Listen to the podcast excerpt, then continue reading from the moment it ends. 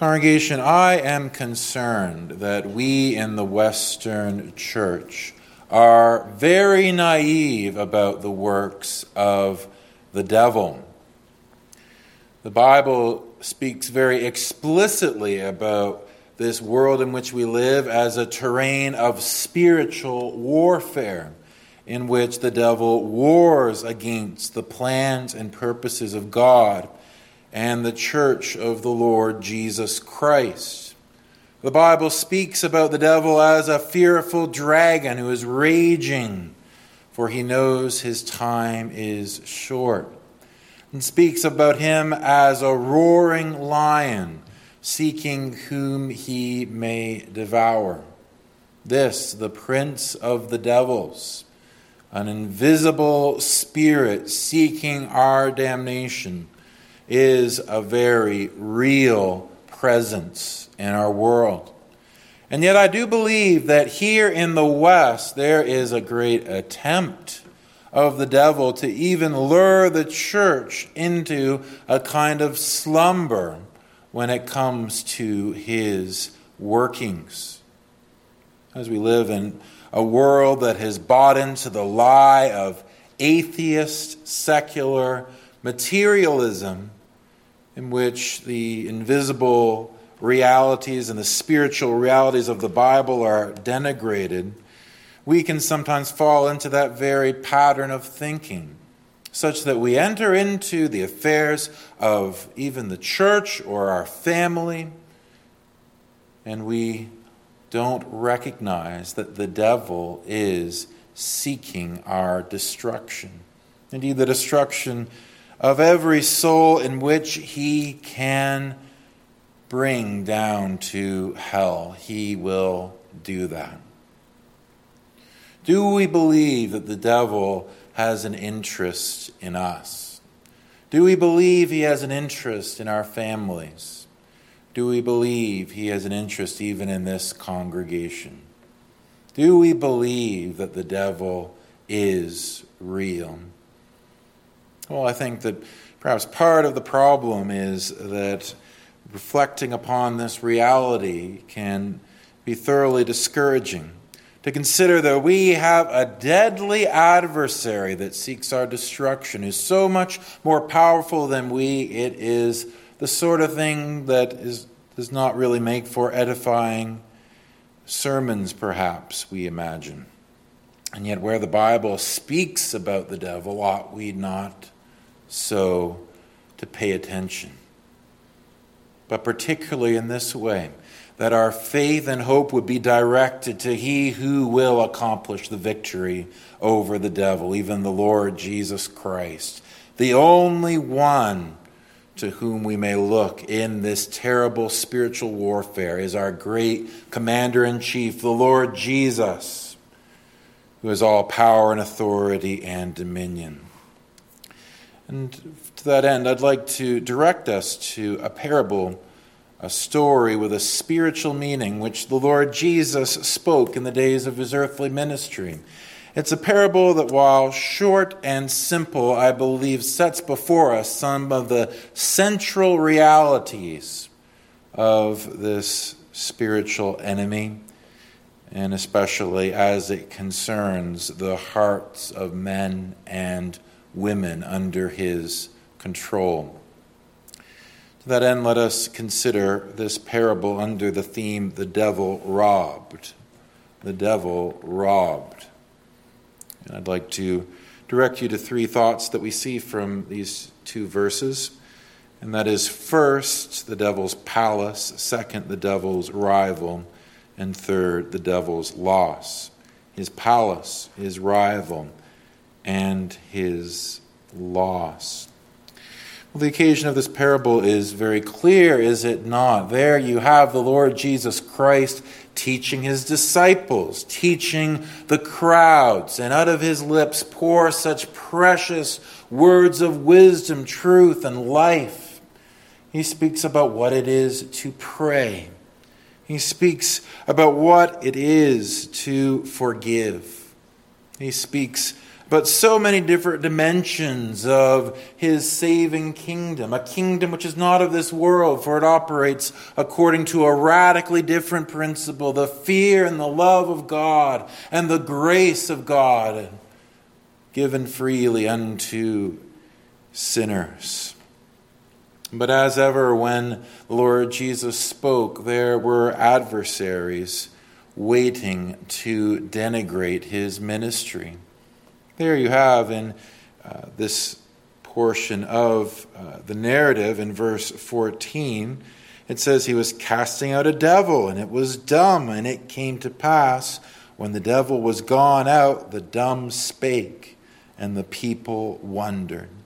Amazing, incredible. There you have a fallen angel, a great and terrible, powerful spirit possessing the soul and mind of this poor individual. The special way in which this devil seemed to have afflicted this poor individual was that he prevented him from communicating with others. He was voiceless, speechless, dumb, as the King James puts it. But Jesus Christ comes upon the scene.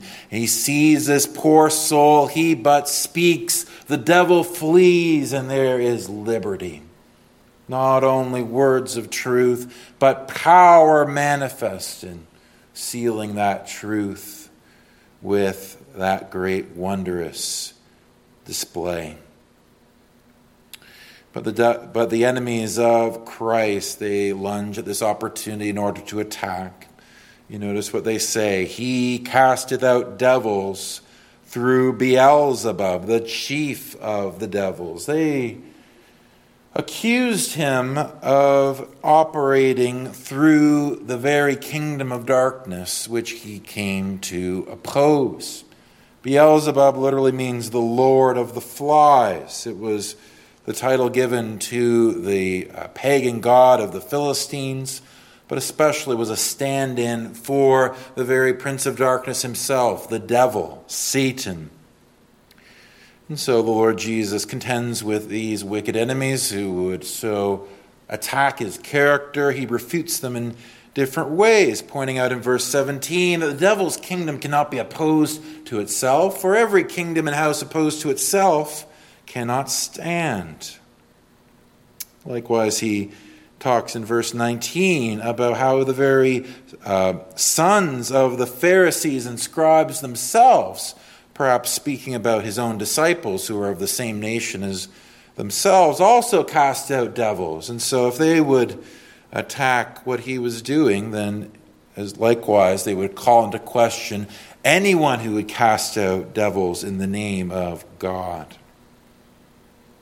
And he confronts them in verse 12. But if I, with the finger of God, cast out devils, no doubt the kingdom of God is come upon you. There's this confrontation. He is the King of heaven. He is God's chosen King. He is the very Son of God and the Messiah of the highest, and he is not shy about declaring this fact that he has come on a mission to destroy the works of the devil. And it's in this context that the parable that we have before us comes a strange parable, one that is perhaps unlike any other that he spoke, short, terse, and to the point. It sets before us how it is that the devil is overcome. But before we would understand how the devil is overcome, it first sets before us what a fearful adversary this devil is. What a terrible opponent we have to do with. When a strong man, he says in verse 21, armed, keepeth his palace, his goods are in peace. Now, children, you know what a palace is, don't you? A palace is, is a great house that's owned especially by a king or a queen. They have an amazing house with tall pillars and, and many servants, and In certain lands, maybe it would look like a great castle or a fortress. However, it is, there's a palace here being spoken of, and it clearly is a palace that belongs to the devil. Now, what we're to learn from that is that there is a place, which is called this palace, where the devil has rule. He has control as a king has over his domain. He calls the shots. He is the boss of this place. Where is the palace of the devil? Well, you see, the palace of the devil is the heart of a sinner devoid of God's grace.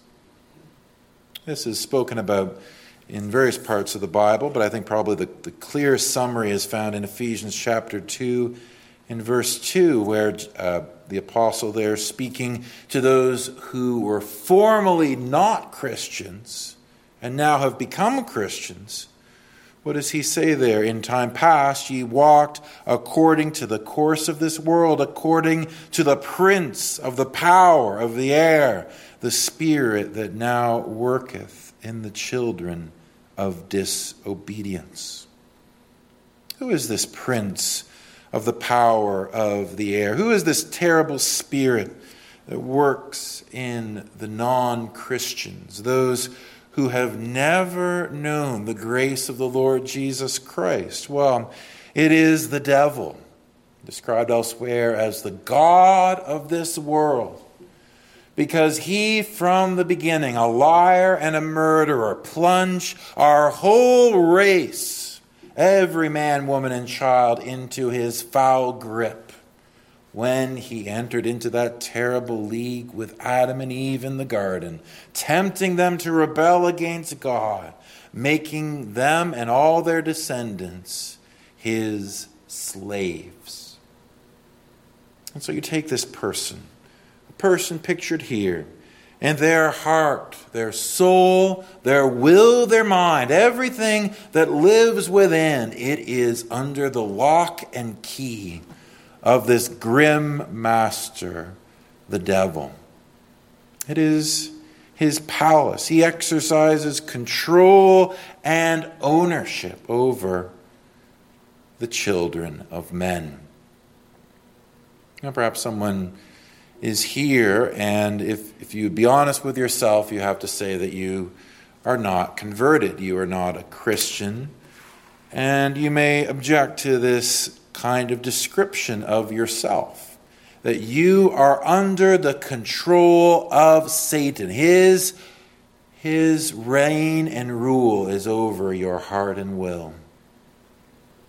And yet, can you deny it? Can you deny that you live in a way that is contrary to God's will? Can you deny that you live in ignorance and indifference to the living God? Can you deny that indeed you have been deceived into this terrible lie of Satan that life is about yourself. Life is about pleasure. Life is about what pleases yourself. It is not about God. And indeed, you're happy in that place, happy in that state. You carry on and you know that you have no need for God. Well, such are the marks and signs of someone for whom the devil has in his iron grip. He need not be a serial killer or Hitler or someone who's obviously wicked in the eyes of the world. This is referring to the spiritual power which the devil exerts in order to bring respectable, good people, even those within the walls of a church, into everlasting destruction. Indeed, we ought not to be ignorant of the fact that there are cases where the devil's power expresses itself in a vivid way. We are to be, it is to be feared that many of the, the cases that the, the world calls a terrible mental illness, such that people are locked away and in danger to themselves and others, that, that often there is a spiritual influence of of demons at work. The devil is real. He manifests himself even in radically possessing people. We see around us the culture, the government, the entertainment. This nation is in the grip of the devil. More and more lawlessness, more and more attacks upon all that is pure, right, and holy. And it all owes to the fact that the devil has this reign over the hearts of people. You notice further that as you consider the picture that's set forth here, it's not only a place of his rule, but a place of his possessions. When a strong man armed keepeth his palace, his goods, his possessions, it says, are in peace. And what are this? What are these possessions of, of which we speak? Well, I think they're everything that the person has in terms of the choices that he or she makes, in terms of the ability to think and reason, in terms of the desires of the heart, in terms of the emotions, in terms of the relationships with others. Everything that makes a person what they are, everything that ought to be consecrated unto God as our true and reasonable service. Here it is rather to the service of the wicked one. The devil cares about every part of our lives. Take anything that you have in terms of time, money, anything that you may have in terms of the inner recesses of your mind, your imagination, your fantasies, your thoughts. The devil has an interest in it. He desires that it all be operating according to this anti God, hatred of God principle, so that self is all, because where self is all, that is ultimately the service of the devil. So those are his goods. But it's also uh, this that we see as well. This is a place of peace. And perhaps this is the most haunting part of that first verse. It says, When a strong man armed keepeth his palace, his goods are in peace. Here you have all of the strength of this strong man, all of his spiritual power and influence, which he deploys as a great, terrible spirit. He uses that. He uses all of his devices in order to ensure that there is peace within his realm. So, just as a great king would want all of his servants operating in harmony, no discord, no internal confusion or conflict, so also the devil runs a tight ship. He would have all the thoughts of man, all the desires and affections, all of the relationships, all of the choices operating in tandem, operating in unison against God, against His will, against His purposes, operating towards the eternal destruction of the soul in which He has enslaved. And where it says that these things are at peace, the point is, and this is often the case that the person who is so in the grip of the devil does not care, does not worry, does not mourn that they are in such a terrible state, such that they are going to plunge headlong into the fires of hell upon their death, such that they will perish under the judgment of God and be but the food for the devil and the rest of his fallen angels. There you have this terrible state. And have you not found this? Surely you've talked Christian to family members or neighbors who simply have no care for their souls. They busy themselves with all sorts of things, but ultimately you have to look at them in the eye and say they're, they're basically at peace with their terrible fate. They do not busy themselves with, cons- with how it is they can save themselves from destruction. They're not worried about what will happen to them when they die. They don't care about the things of God. And really, the, basically, the only thing that can make them angry, the only thing that can really throw them into a rage, is where you would speak to them bluntly and candidly and ask them about these things. What will you do with Christ? What will you do with this mighty King, whom God has sent into the world to seek and to save that which is lost? What of the, his cross? What of his offers of forgiveness? What about his command to repent and believe? These things the devil will not allow in. And so, where it speaks of his armor, it speaks about deploying everything that he can influence, all the thoughts, all of the affections, all the choices to bring them as far as possible away from confronting their desperate condition. I think we ought to say that um, the devil's greatest delight, perhaps, is when he can drive people away from the preaching of the gospel and the worship of God and the company of Christians. Because people who really care about your soul will speak of Christ. And the devil does not want him spoken of. He doesn't want even one of his slaves to fall out of his grip. But perhaps the next best thing than driving them out of the influence of the gospel is to make them numb to its appeals, to so deceive people that they think that merely sitting under the preaching of the gospel is the same thing as receiving Him. So they hear about Christ and they hear about the gospel. They hear about what it is to be saved and they think, well, I would, if I'm sitting and hearing of these things, if I'm in the company of those who possess these things, then all must be well. And so, indeed, the devil can deceive a great many people, speaking peace, peace, where there is no peace. A fearful picture we have here of the devil's palace, a grim portrait indeed. And where we would see this, are we not persuaded that we are up against things that flesh and blood cannot even lay a finger to? How is it that we could lay a hand upon one of the devil's servants? How is it that we could drag even one soul away from that path of destruction unto the kingdom of life, love, and liberty? Certainly I cannot, and you cannot. The devil, he is more powerful than us, he is smarter than us. And left unto ourselves, there is simply no hope. But what we have in this parable is such a glorious picture about one who is stronger than the devil.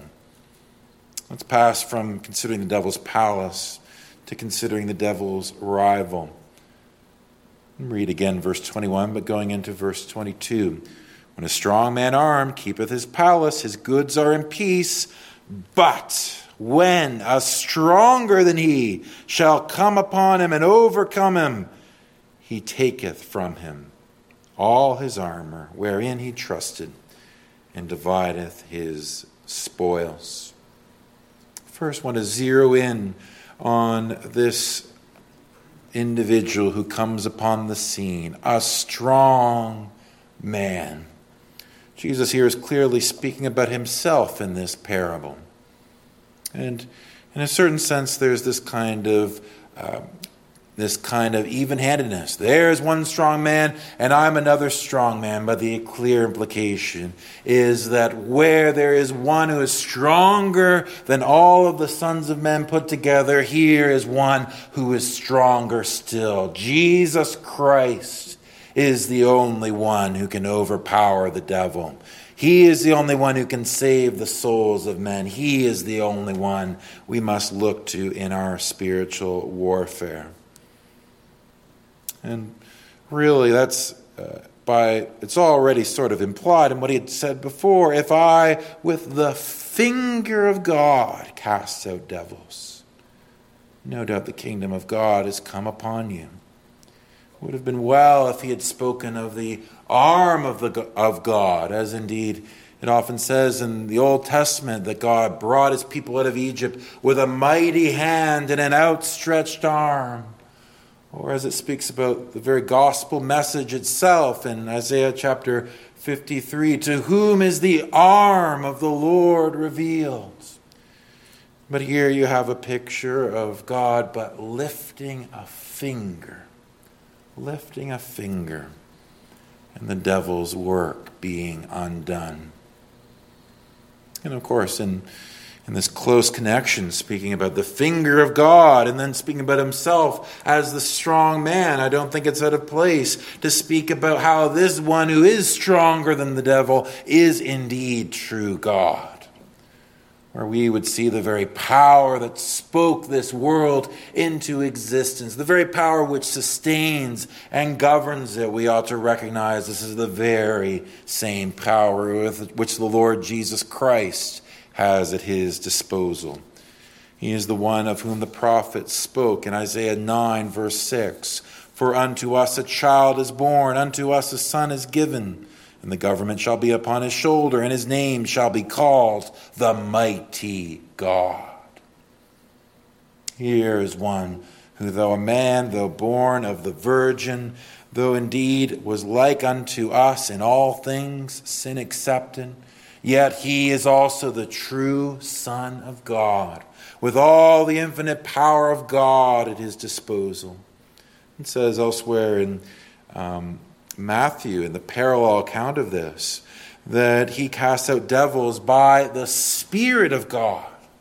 And indeed, it's as the Son of God that Jesus Christ uses the power of the Holy Spirit to war against the devil to bring about his destruction and defeat.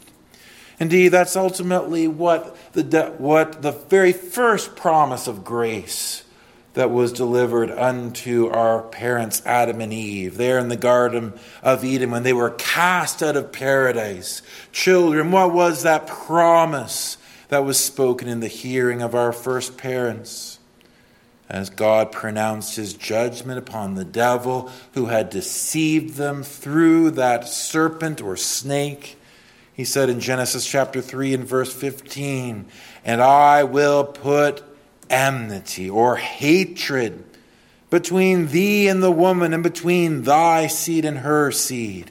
It shall bruise thy head, and thou shalt bruise his heel. Here is one who is stronger than the devil. Here is one, the champion of God's elect, who would crush the devil's skull, who would destroy all his works. As it said in 1 John chapter 3 verse 8, for this purpose the Son of God was manifested, that he might destroy the works of the devil. In Hebrews chapter 2 verse 14, so interesting in this connection. For as much then as the children are partakers of flesh and blood, he also likewise took part of the same, and th- that through death he might destroy him that had the power of death, that is, the devil. Now, what are we to take from that? Why is it, it says in Hebrews chapter 2, verse 14 that the devil has the power of death? Is it the case that the devil decides when people die or that he has uh, the, the power of death in, in some direct way such that no one can die without his power? Well, I think rather the, the point here is that when the devil brought our whole uh, race under spiritual bondage, then death became his ally. If you think about it, we have such a few short years in this world in which to get right with God, so few years in order to discern if we are prepared to die. And when we die, that is it. Wherever the tree falls, there it lies. There is a finality to death, and the devil delights in that brevity of time that people waste their few years, fritting away on things that do not matter when their very souls are hanging by a thread and about to pass into eternity. In that sense, we can say that death is on the devil's side, and in a sense, he has the power of death. But here we have one who it says in that very same verse that through death, through his own death, Jesus Christ might destroy him that had the power of death, that is, the devil. We must see, congregation, that Jesus Christ going to the cross was but no uh, defeat. It was nothing that was taken from him against his will. He had power to lay down his life. He laid down his life gladly, willingly, in order to destroy the works of the devil and to bring about his people unto paradise, to restore them into the blessed state which we lost in the Garden of Eden when we walked with God in the cool of the day, now with much more closeness and intimacy and glory and knowledge, we may behold Him forevermore in heavenly places. And even now, we may know God. But it's only where it comes from this strong man. Who else can break the grip of the devil over a human heart? Who else can help someone to see what they refuse to see? Who else can show them that they are enemies of their own soul when they are hell bent on deceiving themselves and suppressing the truth in unrighteousness? Only the living Son of God reminded of that glorious uh, miracle which he wrought early on in his ministry. Jesus came to a shore by boat, and there was a man possessed by devils. They tried to chain him up, his friends, but he broke loose of those chains. And so he ran up to Jesus, bearing all the marks of having cut himself, showing himself to be no more than a wild animal living among the graves of the of the dead, tormented and afflicted by the devils who were torturing his own soul. He runs up to Jesus. What does Jesus say? He says, Come out from him. And the devils, they cry out with a loud voice, What have I to do with thee, Jesus, thou Son of the Most High? I adjure thee by God that thou torment me not. For he said unto him, Come out of the man, thou unclean spirit. Well, Jesus asked him, What is your name? And he said, Well, there's many of us. We are called Legion. And they begged him, Will you but cast us into those pigs? So Jesus says, Very well, go into those pigs. And so at the word, those devils flee from that man. They fly into those pigs. They run off the cliff. They perish to their death. And everyone is astonished seeing that this man, sitting at the feet of Jesus, clothed and in his right mind. And here we have a picture of what Jesus does for every sinner whom he saves. He does not leave us in our terrible delusions. Instead, he brings us to ourselves. He heals our minds through his blessed doctrine and through his mighty spirit. He brings us to see that we must sit at his feet, worship him, and know him. But it's the only way. It must come through him. He is the strong man where we are but weaklings, unable to save ourselves. He is the one who came to seek and to save that which is lost. In him I declare unto you today Jesus Christ, the stronger than strong, the mighty man of war and valor who is here to storm the gates of your heart and to bring you captive unto his glorious kingdom of salvation. This is the Jesus Christ whom we preach. But notice that we have in this parable not only uh, the devil's palace and the devil's rival, we have also the devil's loss, the devil's crushing defeat is pictured here in this parable. But when a stronger than he shall come upon him. Isn't that an amazing thing? When Jesus Christ comes upon a heart that is enslaved to the devil. It could be for many years that someone has lived in peace, peace, not given a care for anything that it that concerns their own soul, nothing that concerns God. And all of a sudden they come under the preaching of the gospel, or they hear a word spoken, or the Lord Jesus in some way knocks upon the door of their heart.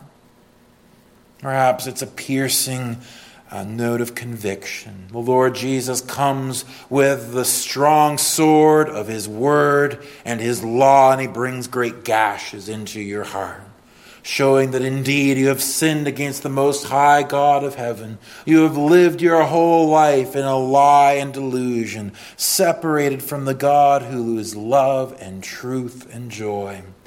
You have sinned against grace, you have sinned against light, and the Lord Jesus reminds you that cursed is everyone who continues not in all things written in the book of the law to do them. Through the works of the law shall no flesh be justified.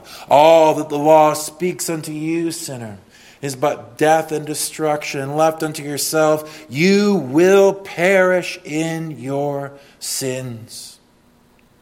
But it's a precious thing where the Lord Jesus comes to you with that conviction, storming the gates of your heart, and suddenly it is no longer peace, peace that is within the devil's domain. Suddenly there is a disturbance within the palace, and thoughts begin to stir up, such that things are not well, such that we are headed for destruction, except we have our salvation in Jesus Christ.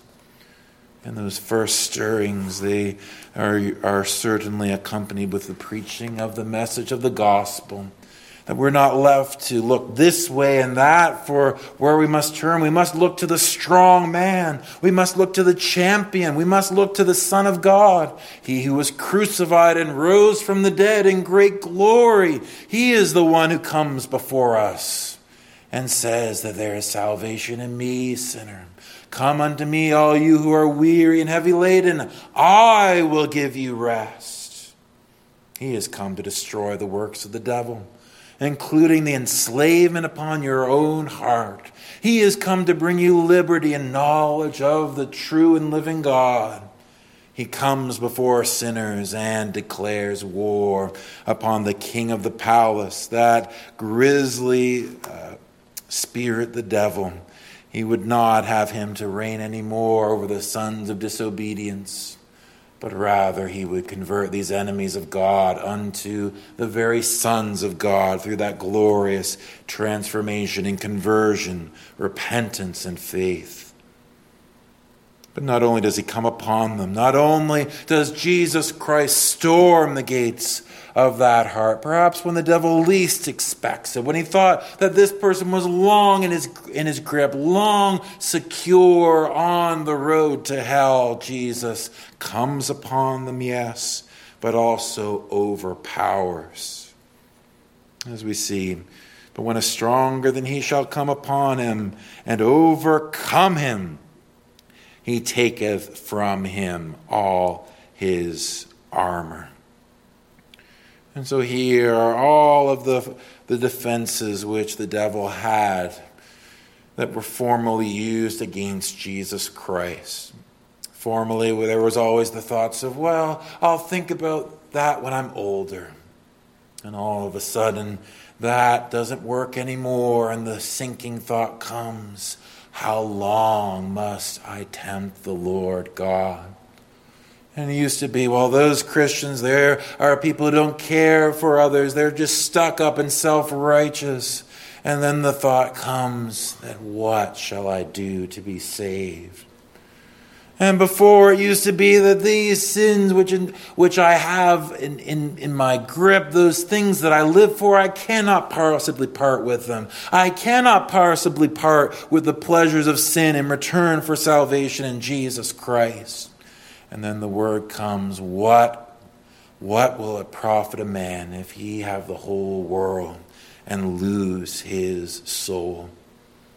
And so, one by one, every armor and defense is snatched away from the devil. Jesus, he, he enters into the heart of this sinner. He goes through the perimeter. He goes into the main chamber. He kicks open the door of the very throne room and he unseats the devil. Jesus Christ will not share his glory with another. He is either Lord of all or he is not Lord at all.